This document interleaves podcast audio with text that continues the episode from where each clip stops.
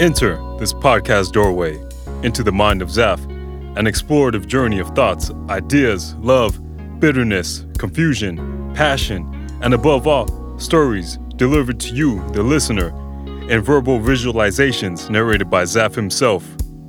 This is the 5 Minute Mind with Zaf. A couple days ago, I was eating Chinese food at a restaurant called Super Wok in Cary. The menu listed a variety of dishes I enjoy, a good selection of Sichuan cuisine. Upon arrival to the restaurant, I was hungry, like a Mongolian trying to get over the Great Wall of China to sink his teeth into some Kung Pao chicken. Back to the point, waitress came by, whom I also think was the owner, and her family members were cooking in the back, it seemed. She was a one woman army, handling customers that were eating in, customers that came to pick up their takeout, and answering the phone to place in to go orders. All by herself. Her multitasking was on point. I ordered two appetizers fried chicken wings, beef skewers, and, for my main dish, the Peking duck with plum sauce, scallions, and tortillas. A few minutes passed by, and I start chowing down on the first app to arrive.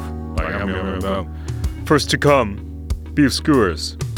Decent proportions, layered on top of a non appetizing salad, but the skewers were flavorful. Second to come, chicken wings were delicious. They reminded me of my mother's fried chicken. The dish could have benefited from some dipping sauce on the side. Now, I'm near 80% full. Third and final dish, one of my favorite proteins and dishes, Peking duck. Crisp skin and tender meat accompanied with plum sauce, frail looking chopped scallions, and pancake wraps, which always come with the Peking duck, but in this case, they basically look like tortillas. So you take the tortilla and place the crisp duck skin, then put the sliced duck meat pieces on top, followed by taking the tablespoon and evenly glazing the plum sauce on top of the duck meat. Then sprinkle the chopped scallions. Now to close and fold it up like a burrito. Perfect. That hit the spot. Okay, I'm ready to check out. I head over to the register to pay for the delicious meal. She hands me the bill. Hold on. I'm thrown off a bit. Because this crazy Oriental lady wrote herself an 18% tip in the bill. No ways. You're thinking, no, she did not. Oh, she did.